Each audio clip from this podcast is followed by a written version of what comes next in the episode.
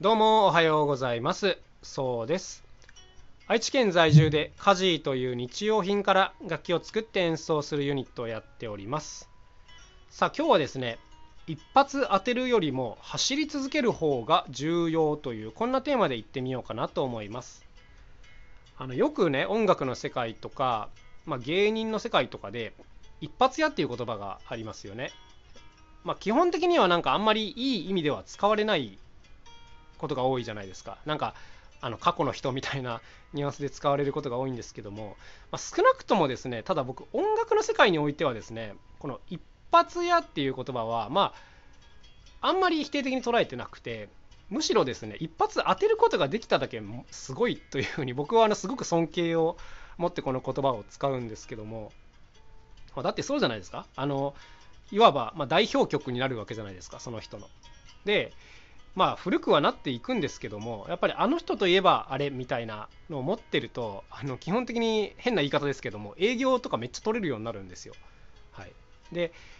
うわ懐かしいねみたいなことにもなるので必ずあのどこの現場行ってもその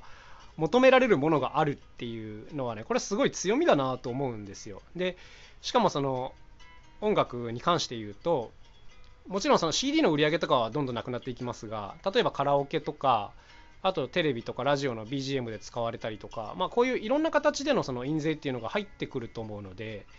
だからねやっぱりね一発当てるだけすごいっていうのが あの、まあ、僕の正直なところなんですね。なんかねちょっとあのいきなり余談になっちゃうんですけどあの角田博さんっていう方のエピソードがあってまあ、僕よりね年が上の方は結構知ってる方多いと思うんですけど、まあ、角田博さんといえば優れたドラマーではあるんですが同時に優れたシンガーでもあって「メリー・ジェーン」という曲がまあ大ヒットしましたね。で、まあ、これ僕本人に聞いたわけではなくて本とかで読んだ話なんですけど、まあ、角田博さんも当然ですねその大ヒット曲を持っているわけですから、まあ、いろんなところにこうライブに呼ばれても必ずその曲をオーダーされるリクエストされる。まあそりゃそうですよね、はい、でもやってる方からするとまたあれかっていうもう当然そのマンネリになってくるわけじゃないですかあのミュージシャンとして優れた人って大体やっぱ新しいことにチャレンジしていきたい人が多いのでもういつまでもそんなところに停滞してないでもう次のやらせてくれよっていうこういう気持ちはやっぱよく理解できるんですけどただとはいえですね求められますよねである時そのふとお客さんの側に立って物事を考えた時があってそういう時に、まあ、初めてライブに来るお客さんもたくさんいらっしゃる。で初めて角田博を見に来た時にメリー・ジェーンを歌わなかったら一体どう思うのかっていうことを考えた時にやっぱがっかりするだろうなっていうことを自分で考えたそうなんですね。まあそうですよね。はい、で、まあ、そう考えたらもうでも自分の考え方が変わガラッと変わってもう振り切れた、うん、なんか自分の中でマンネリとか言ってる場合じゃなくてやっぱ来てくれた人を楽しませようと思ったらまあ自分にとってのそのベストというかねそういったものをやっぱ見せるのがすごく重要っていうことをすごく強く実感したということをおっしゃられててだからそれからはま求められれば必ず答えるしあのもうマンネリとか言ってる状況ではないっていうことをおっしゃってたんですね。これすごいまあいい話だなと思ってて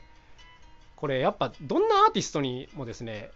言える話だと思うんですよ。なんか一つ自分の代表的なものができてしまうと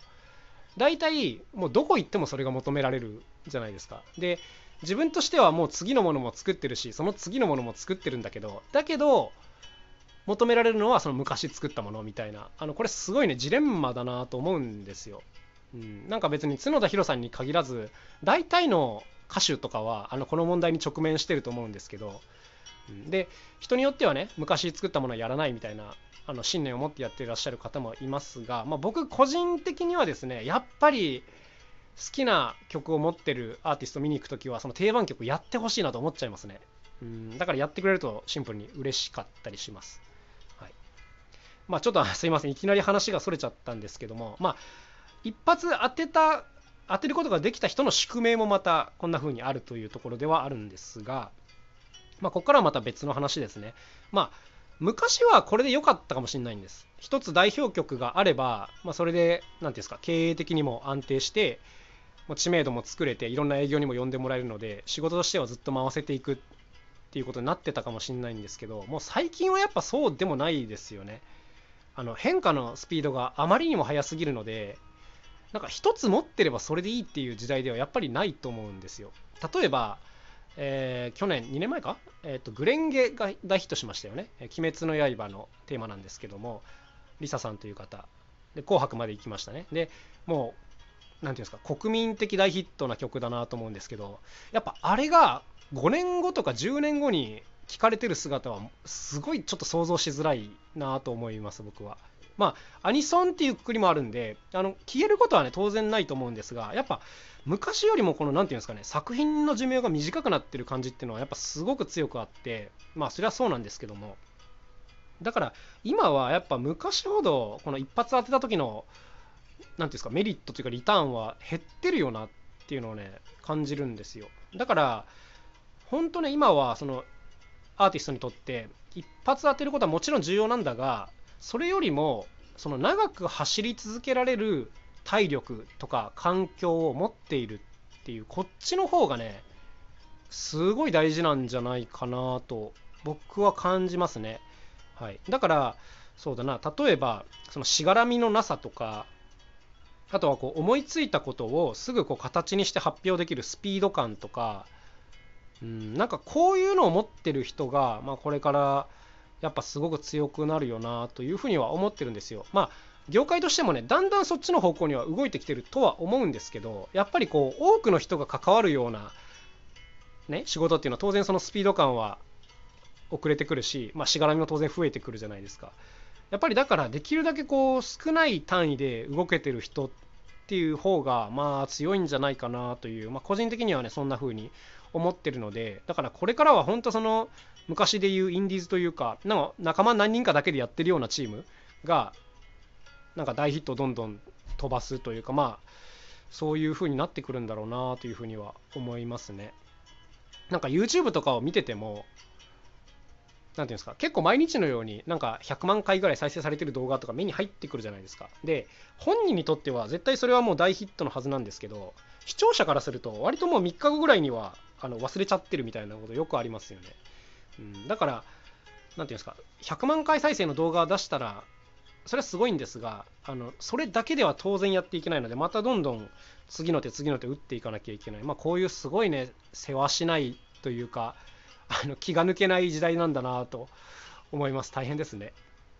で、やっぱ走り続けるためには、まあ、先ほどそのしがらみとかスピード感言ったんですけど、